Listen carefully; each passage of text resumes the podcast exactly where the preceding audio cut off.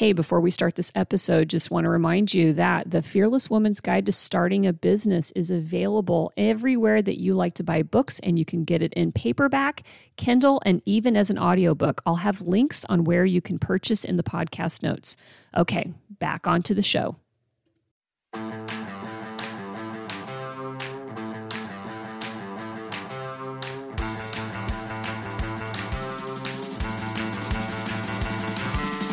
You are listening to One Broken Mom, a podcast dedicated to raising awareness about mental health, parenting, and self improvement.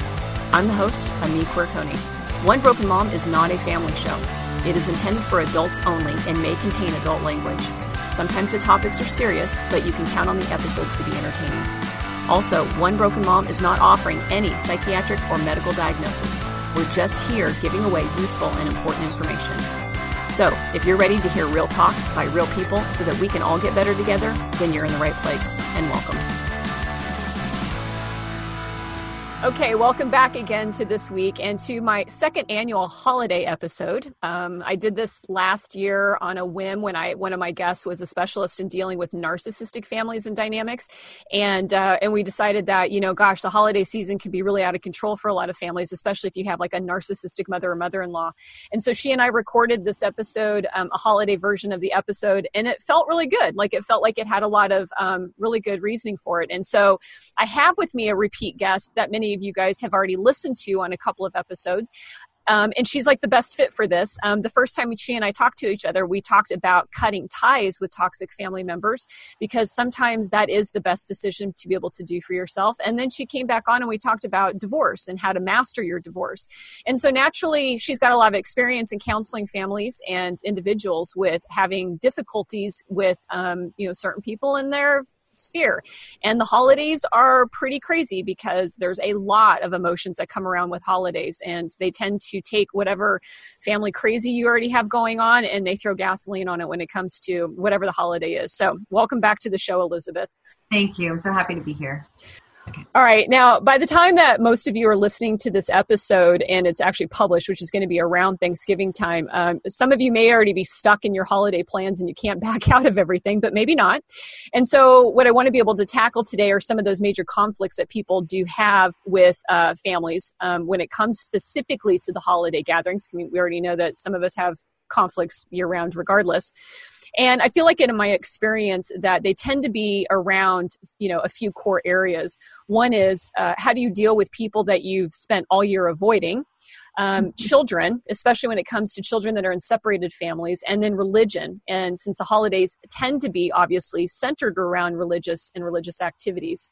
And so, Elizabeth, before we, we jump into those three areas, um, say help explain how does somebody decide to say yes or no to seeing family over the holidays i mean what kinds of things should they think about in terms of you know what could be good for them and good for their family yeah well, it's such an important question um, and such an important topic. I'm so glad you're covering it on One Broken Mom. Um, I, I was thinking about what you said about how this is coming out around Thanksgiving, and we probably could have done this in June because actually, the key really of dealing with toxic family members is giving yourself time and space to figure out what feels best for you.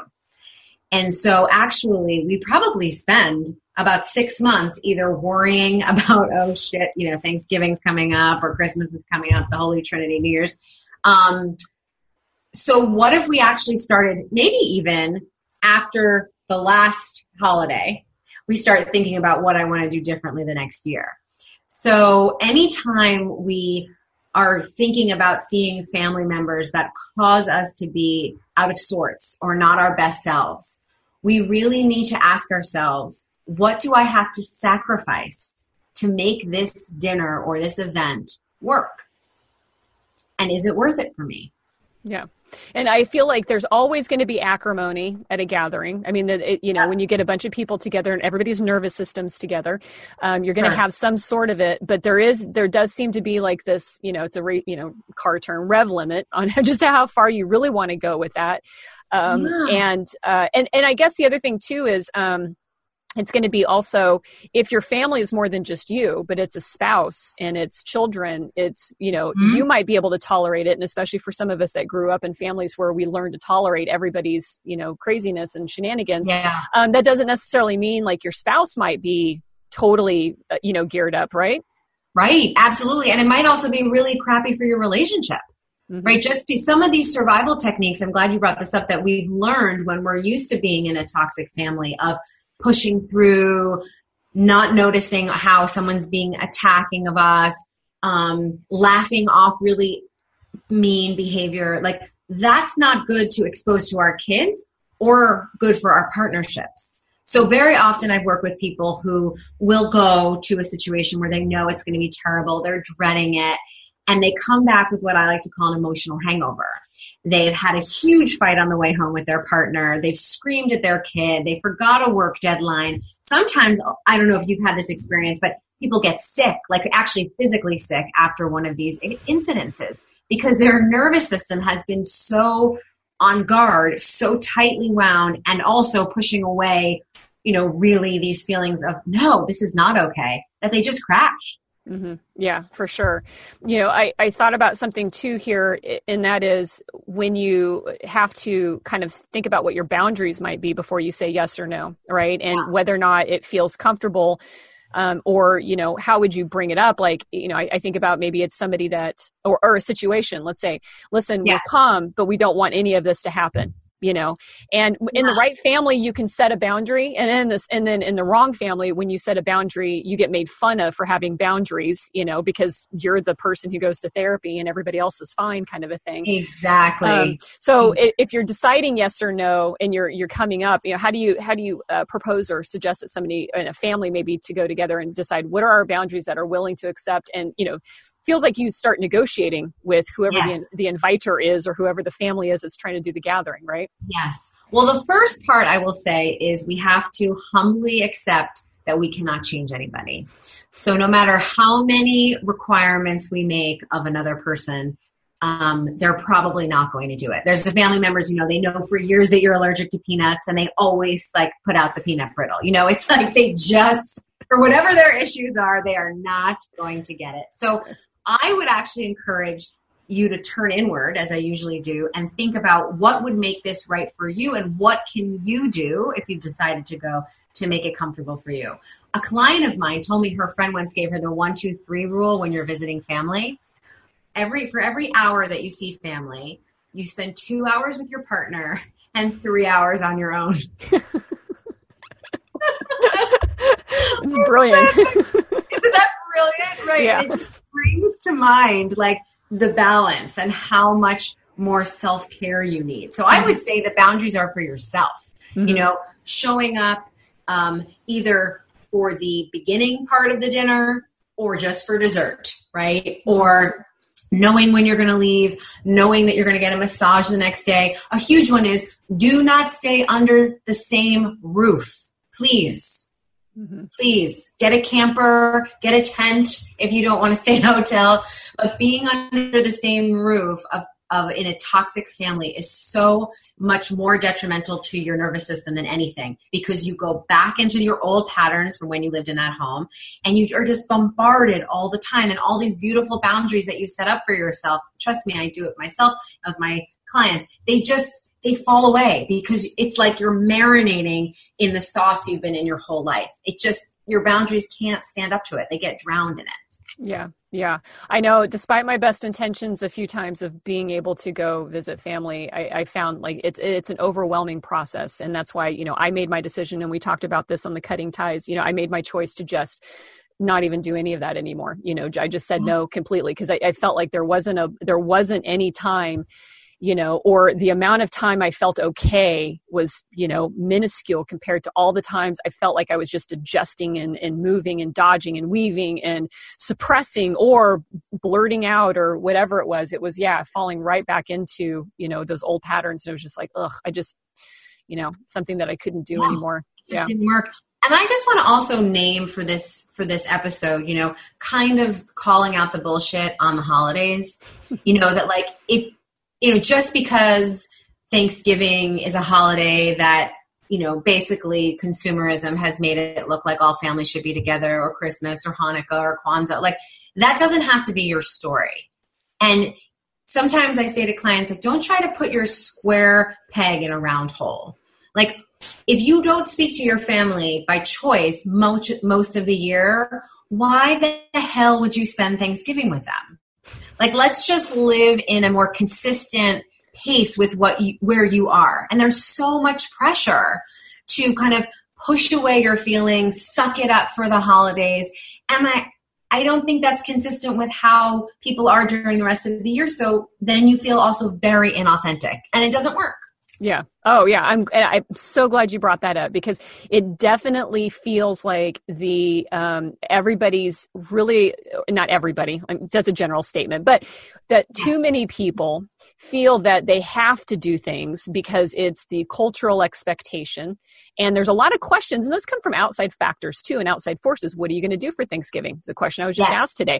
I'm probably going to do the exact same thing on that Thursday that I did the Thursday before and the Thursday after. like, you know, uh, but mm-hmm. when you have that guilt of everybody around you also saying, what's your family holiday look like? And some of us have some difficulties, you know, actually saying, I'm, I don't have plans because I don't want to w- knowingly walk into a complete shit show. so yes. I'm gonna I'm gonna do nothing, and so people either feel obligated, right, to go visit family that they don't want to see, or they have a sense of shame of being able to, you know, speak openly about the fact that I'm rejecting all of that. I am rejecting this holiday idea that I need to do these things, you know, with people I don't want to spend time with.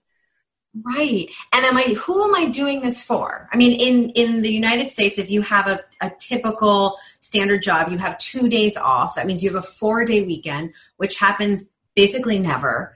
And how do you want to spend those four days? I mean, this is about you. You know, there's such a, there's so many shoulds. I hear them like circling around. Well, I should be with my family. I should visit my in-laws. We should split the time. We should do half and half. I mean, make a weekend if you really want to see them. Pick a random weekend where maybe the flights are a little cheaper and go visit them. Well then you say well i would never do that. Well then why are you doing it now? Right right. I think that's a good point for people to listen to is uh, you know and getting real with yourself and asking yourself that question you know? Yeah and you're totally right. You're going to have to deal with other people's responses some shoulds and some shame but i i don't know about you but i would much rather deal with that than have a terrible experience for myself for four days. Yeah, right. Right, exactly. Um, and it can come from family too. Family can be really insidious. Um, that's a guilt tactic yes. that I've heard many times. It's like, but, but it's Christmas, you know, yeah. like, so. Um, and then you pointed out earlier too that they can say, well, fine, I understand if you don't want to come, but we want to see the kids. Yes, right. And that's the next topic because when you have kids, yes. it's even more levels on there because you do want your kids to have good experiences, right? Because they do love the holidays. Like there is this magical mythology and, and funness mm-hmm. that comes with it because they're seeing the same things out there. Their friends are celebrating Christmases with grandmas, and there's all these iconic, you know, elements being thrown in our kids' direction. Yeah. And so you don't want your sourness and your and your realism to dash them. Um, and so, you know, what kinds of things should we consider about with, you know, making sure our kids don't be, you know, don't end up traumatized by the holiday experience? yeah. Well, I think the most important thing for children is ritual, no matter what, however you do it. So it doesn't have to always be the ritual of everyone sitting at the table together or everyone coming together. It can be a ritual of carving pumpkins around Thanksgiving. It can be a ritual our family has done volunteer service on Christmas. It can be a ritual of cooking something really special together. Rituals are important for kids to mark time, like every year we do this, but there's no need for it to have to include people who you don't want to be with. Mm-hmm. Often with toxic family members, or I should say sometimes with toxic family members, our children can actually get along with them in a different way than we can. Maybe they don't have the same history. Maybe you've seen that. I've certainly seen that with my family and my children and their grandparents. Mm-hmm. And so you can encourage them to still have a relationship with their grandparents, for example, but not take them there for Thanksgiving. See, I think this is the problem. We associate relationship with the holidays. And they're actually not related at all. But I think that's what consumerism has done. If you have a good relationship, then you spend time on the holidays. Or if you spend time on the holidays, it means you have a good relationship. Those two things do not have to be equal. Mm-hmm. So maybe your kids spend time with these family members, but A, maybe when you're not there, B, maybe not at the most stressful time for your family member who might be preparing the meal or gathering everyone. Like maybe you start thinking about what would be best for the kids and what would be best for whoever they're seeing. Mm-hmm. Yeah. It's artificial, right? Yeah. Yeah. Now, I know that this, in my personal experience, this relates to when you have a divorce household and the uh, the possibility that you know one parent places a higher you know level of you know importance to holidays than maybe the other one does. For example i'm i'm really pretty flexible as you've already yeah. seen it's like whatever.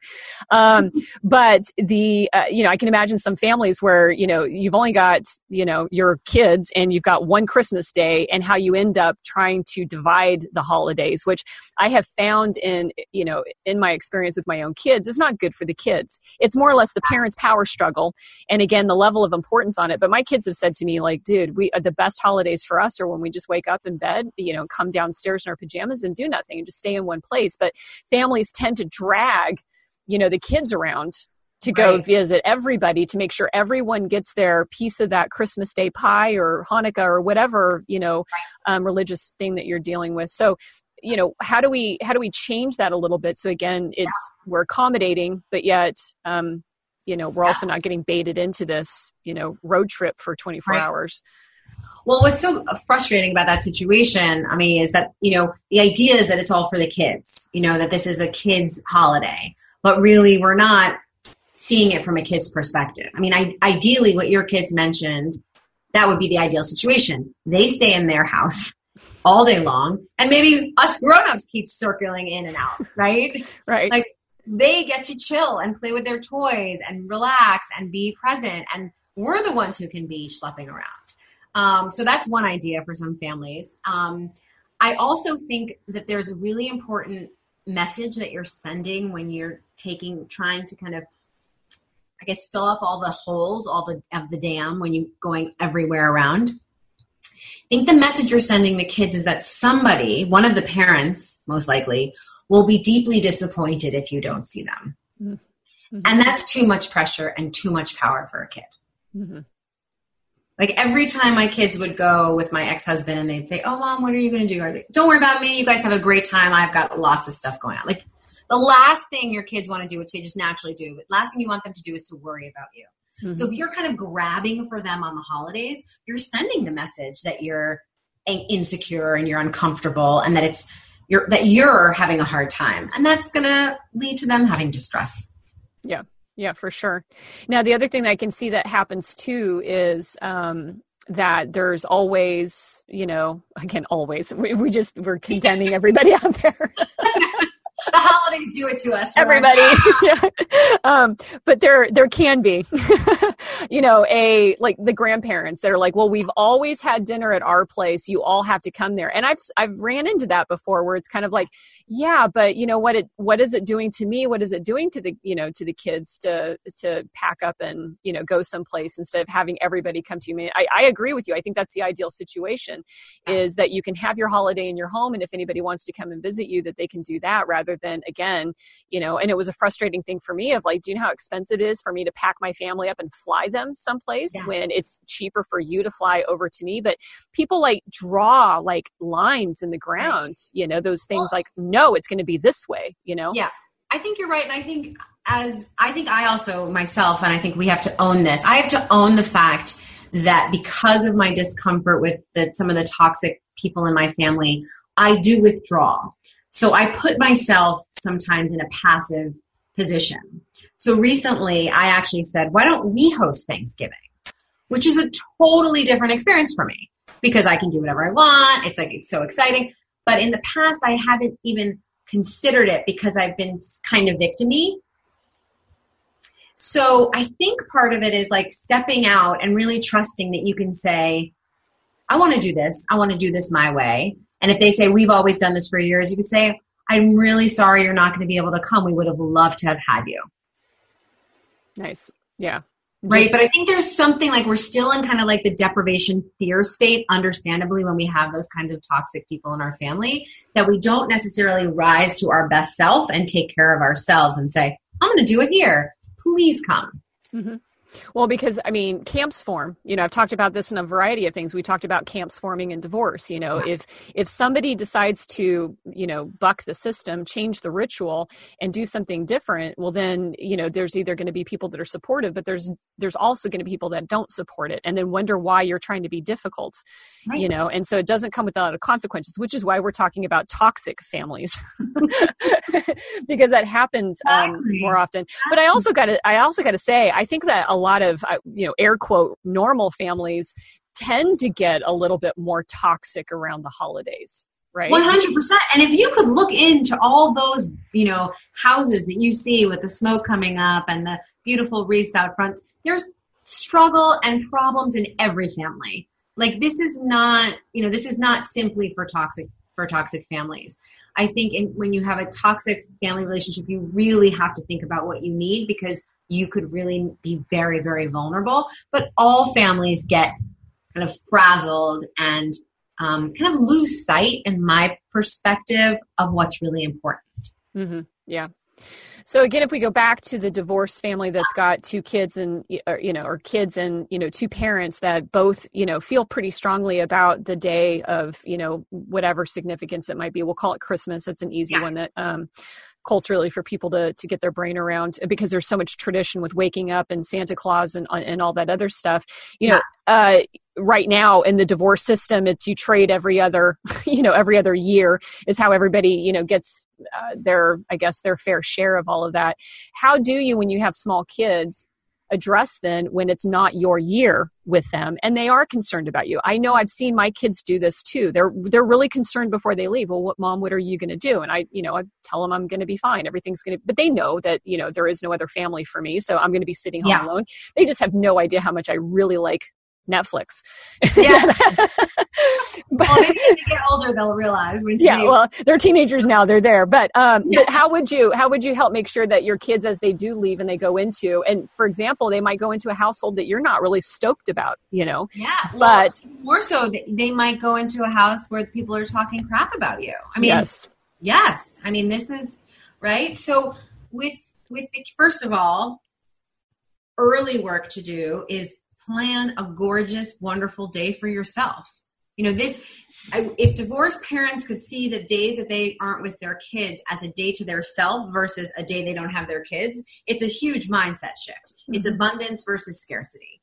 Right? So when we think that we don't have our kids, it's scarcity, it's deprivation, it's fear, they're they're not going to come back. They're coming back, and then you'll be like, wow, I wish I had appreciated my time. if we think about it as abundant, right? As, oh my gosh, what can I do today? It's it's a day off. I'm not going to be getting any emails. It's so quiet. What am I going to binge or where am I going to go and explore where it's not going to be crowded because nobody's going to be there? Like really thinking of it as a gift for yourself that will emanate onto your kids. And then you can tell them, I'm so, actually so excited that you're with dad because I get to go to the observatory today without any crowds and I get to walk around and go for a hike and it's going to be really nice. And then I can't wait to see you when you get back.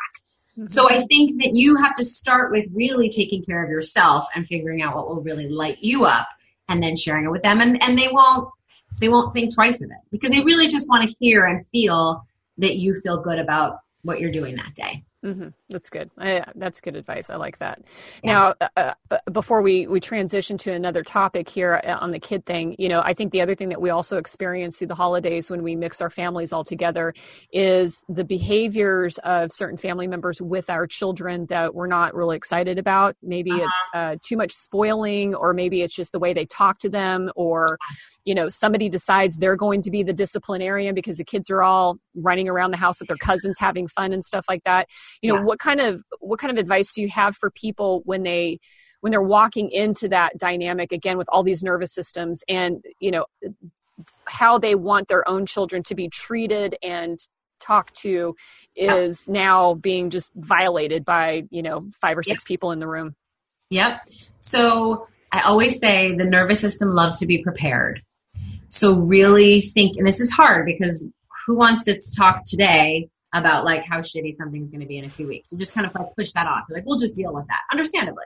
Mm-hmm. But you really want to think about the the potential. You can't control everything, but the potential areas where there might be um, a tendency for a little bit of a flare up. So I'll give you an example from some of my clients. Um, one who had a parent who was pretty severely eating disordered and was always commenting on how she looked and then would comment on her how her daughter looked and would also not have food in the house. So one of the things we talked about was coming with a cooler full of food, the things that they like to do, things that they like to eat, um, and so that she knew there was going to be food. So she didn't have to go through this. Do I get food? Do I ask my mom to shop? You know, she kind of took care of herself in that way. And then she decided, we decided, we came up with a few lines that when she heard her mom say something about her daughter's body or her own body, would say, Mom, in our family, we don't comment on people's outsides, only on their insides. Pretty succinct, pretty clear, right? Yeah. So she yeah. kind of knew, she knew what she could. You know, a lot of us, if we think, we know the things that are going to come up. Mm-hmm.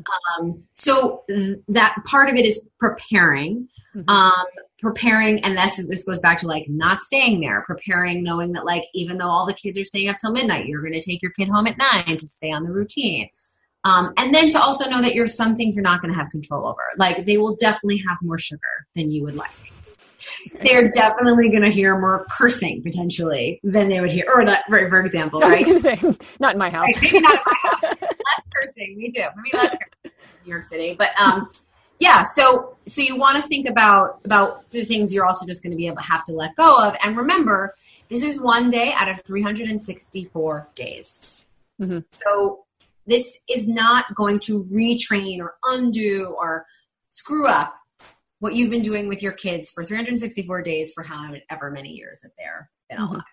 So to, so to plan as much as you can let go when you can you know they say let go or be dragged and put your hand on your heart and remember like it's just one day yeah good. Okay. Take deep, lots of deep breaths and lots of these right? Exactly. Yeah. So the other um, the other kind of big minefield when it comes to the holidays yeah. uh, is actually religion um, because you know first of all the origin of many of these holidays are religious in nature um, yeah. and they uh, you know i always remember it being like such a big deal because of the religious factor even mm-hmm. though again you know nobody went to church the rest of the year you know? And that's when i started to reject a lot of that. It was just kind of like I, that didn't make any sense to me. Um, but let's say you're coming in and you've got like mixed faith families you yeah. know uh, you know and that that does happen for some families where you know jewish christian you know uh, people getting together and having to accommodate one another and some people just ha- are so close minded they can't do that yes. um, you know so how do we how do we tiptoe around some of these things if you know your jewish boyfriend's coming with you to christmas dinner and your parents all want to talk about that right uh, yeah, I don't like tiptoeing. we don't tiptoe. we're direct and we're clear. Yeah. And we say, you know, I, I, I'd like to come for Christmas, um, and my boyfriend will be coming with me. And if there's any intolerance of who he is, we're not going to stay. You know, being really clear. Or you have your faith and I have my faith. You know, I think the the, the problem that comes up and this kind of coming up in the world is that we try to defend our side and show our side without always acknowledging the other person's need, I think, for closeness. So, sure, maybe they're trying to convert your Jewish boyfriend, but probably they just want to, you to say, like, I know how much Christianity has helped you in your life, and I know how important it is to you. I've made different choices as opposed to at least in my experience i would say like well i don't care about this and why you know i don't care about that religion. And i i'm jewish and have um, been married twice to both to non-jewish people. And um, i found that once i acknowledged specifically my father's deep faith that it was really important to him and that my being with somebody not jewish was very difficult for him because of his faith. But i wasn't going to change anything. I could just feel the energy kind of lessen. Mm-hmm. You know, this fear of like, oh my gosh, you're leaving, I'm losing you, to, or the religion's losing you. And just saying, no, no, you still have me, right? You're connecting. So you're saying, like, you still have me, even if I'm not religious. Mm-hmm. Yeah. Well, and that can also lend into the other thing that can end up happening is the yeah. uh, choices to go to church or worship, you yeah. know, during uh, during the this time of period, and for somebody that may be agnostic or even atheist and, yeah. and wanting to not do it, and then the swirl of hostility that can actually erupt around you know choosing to not do something again that you don't do throughout the rest of the year and even right. even they might not even do it as often but again there's this whole symbology that's mm. really around it and um, right. that can be really powerful so i you know how yeah, do we how again, do we bow out again like i just want to call that out as being complete bullshit i mean I wouldn't suggest this, but the first thing that comes to mind is like, you know, it's not like you would say, hey, like I go to the strip club every Saturday. Like, will you come to a strip club with me? Right? Like, just because it's church and you do that every, like, I don't know. We all do different things. Mm-hmm. And that's not my thing. So I find that, in fact, like pretty infuriating because it just feels really um, controlling and I wonder if instead, similarly thinking as, as a therapist, like instead of saying, I don't go to church or I'm an atheist, I don't believe in it, just saying, you know, that's just not something that I, that I do. I'll be here at home looking forward to seeing you when you get back. Just mm-hmm. really setting a very clear boundary that there's no, there's no wiggle room. Mm-hmm there's yeah. just it's just like i'm I, I do or i don't you know feel comfortable going to a strip club like i'm just not going like that's why i bring that up because it's like either you're to say, you know, like you, if someone said, hey, we're going to, like, everyone have a very clear answer. I do or I don't. Like, why isn't it the same with church?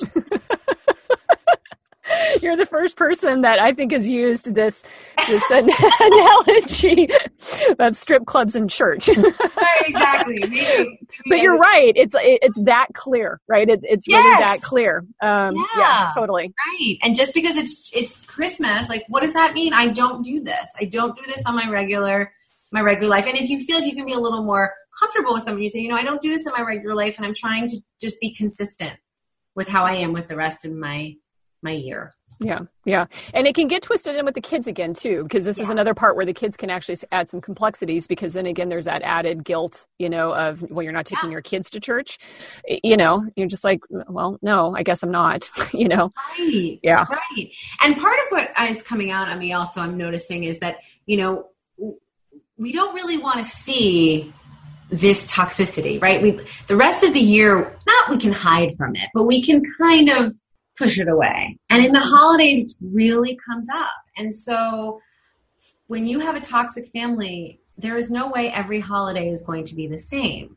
Maybe you will start realizing over time that you can't be part of it or then maybe you'll try one year and then you won't like i want i want to allow people to to know that they can be that it's a move it's moving it's a moving part there is no right way and you can try to figure out what feels right that year i guess mm-hmm. yeah I, you know, one thing that I've experienced, and you know, it's hard for me to to say this out loud and and kind of admit to this, but you know, the other thing that I've always had problems with the holidays for me was to to get phone calls from people that you don't talk to you know at all during the course of the year and throwing out that really powerful word of love you know we love you we miss you we you know whatever. And i i always sit there and think to myself we don't even know each other anymore you know? Um, but that whole don't you love us mentality really kind of you know is a uh, you know gets woven into that and really does you know mind fuck you. I mean i know that's a colorful term but that's how that feels. And i you know i even got to the point of not accepting phone calls on the holidays you know just because it was like I, I don't you know here's 360 plus days that I've had a lot of really good days and I've had a lot of really crappy days, but I've had none, none of, none of you involved in any of them.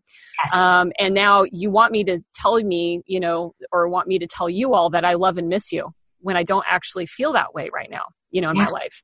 Yeah. Um, and that makes that really hard like i said it's a tough thing to admit that i don't know that other people would admit that but it just it you know it, it i like i said at times it's made my skin crawl at having to force that through that holiday period that I just, like I said, I, I shut it down. Like I just, you know, would rather treat it as, you know, just other days and other times and I don't assign all that to it because it feels false, you know.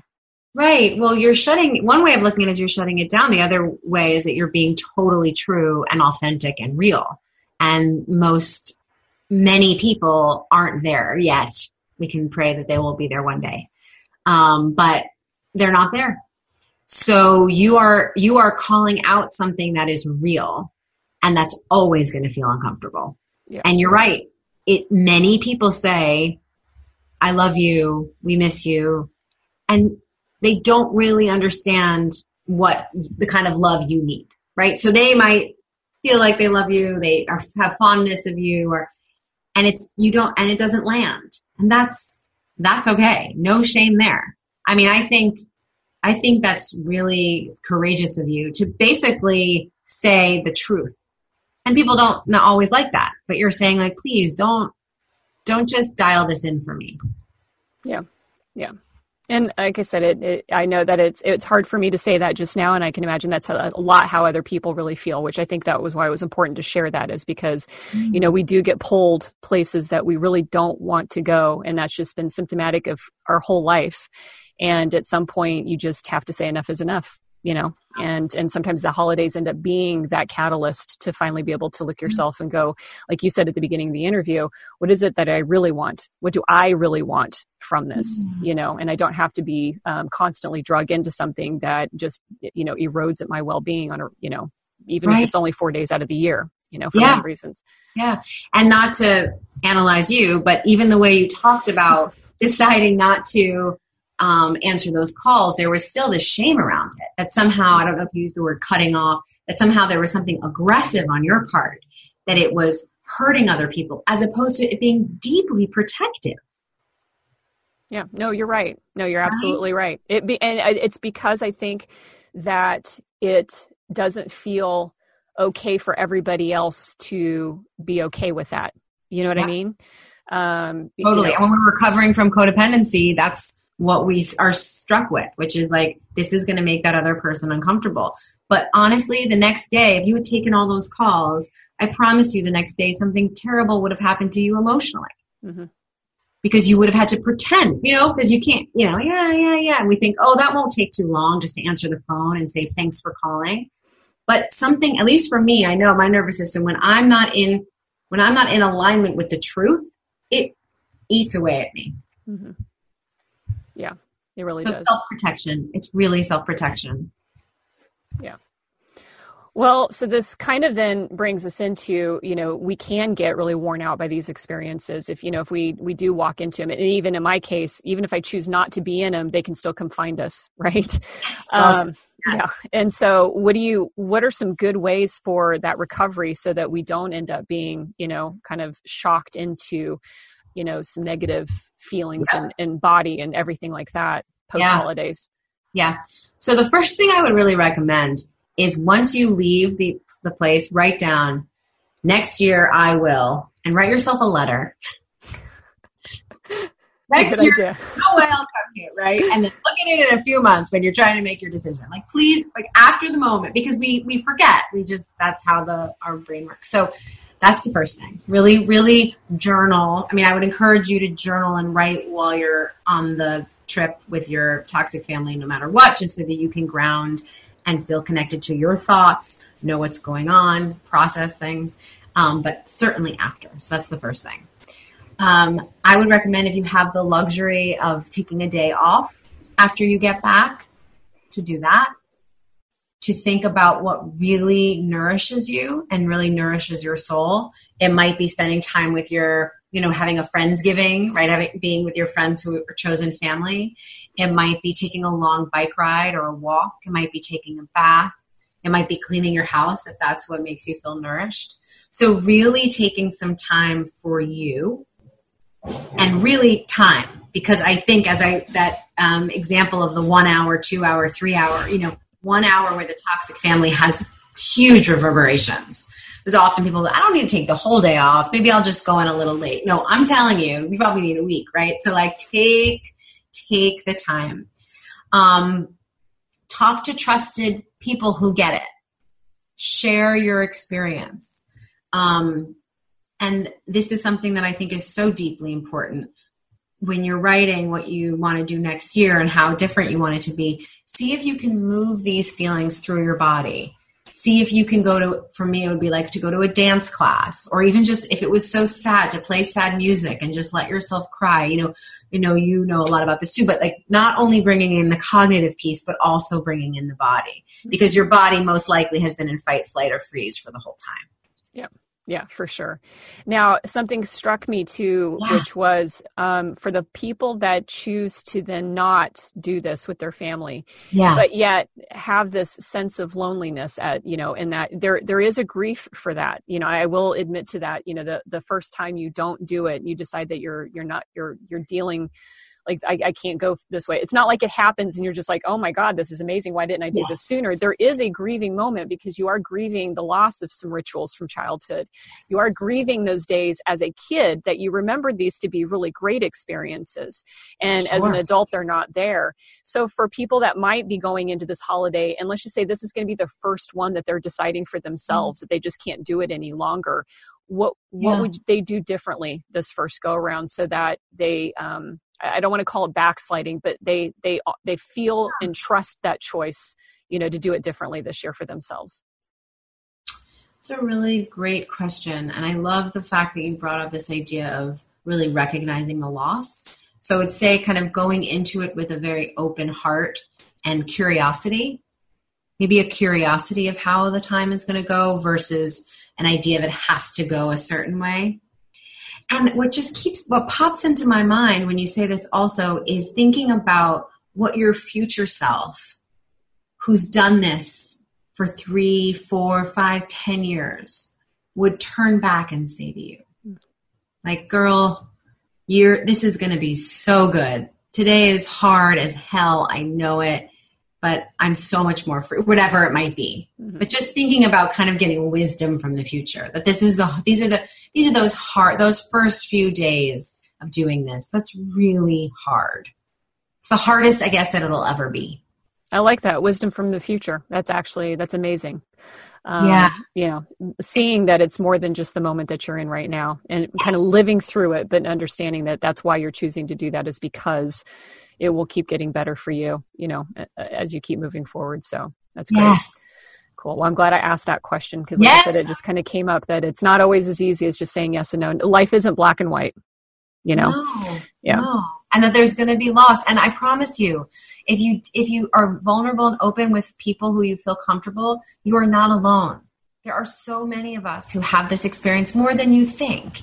And you might get beautiful ideas from them about how they celebrate their holidays and the experiences that they've been through. You know, that when we grow up in toxic families, often we've had to survive by being so singularly focused for survival in the sense of like how do we get ourselves through like managing everybody but we, we don't really ask for help because it was too dangerous? Mm-hmm. but there's so much wisdom out there well, and I'm hoping that anybody that's feeling that can get that from this conversation that you and I just had, the wisdom that you've yes. been able to share with us and stuff. So I appreciate that. Yes. Well, I think we did a good thing today here, Elizabeth, and I, am so happy that you took the time to talk to me again. I, I, you know, I've mentioned this before. This whole path that I've been on in the last year of doing this show has just uh, not only have I grown personally from this, it feels unfair. To be honest with you, I feel unfair that I get to do this, um, but it, but really, it's been heartwarming and it's been uh, just amazing that people do uh, do get help from this and listening to this. And so, for you to be able to take time again to sit down with me and to be mm. able to have this conversation is, um, I'm truly grateful. And so thank you so much for that. Oh, thank you for, you know, shedding the light on pain in such a smart and informative way so that we can understand how to move through it. Thank you for listening to One Broken Mom. You can find podcast notes on my website at amiquiriconi.com, and there I'll provide all links to all of the resources that we mentioned on the episode. Also, if you have any questions, comments, or ideas for other episodes, feel free to send me an email. And if you are interested in sponsoring the show, I'd love to have you be a part of the team. Finally, if you like what you hear, please share the podcast and leave a review so that others can find it. We are all here to get better together. I am the host, Ami Quiriconi, and as always, I am super grateful to have you as a listener. Until next time, have a great day.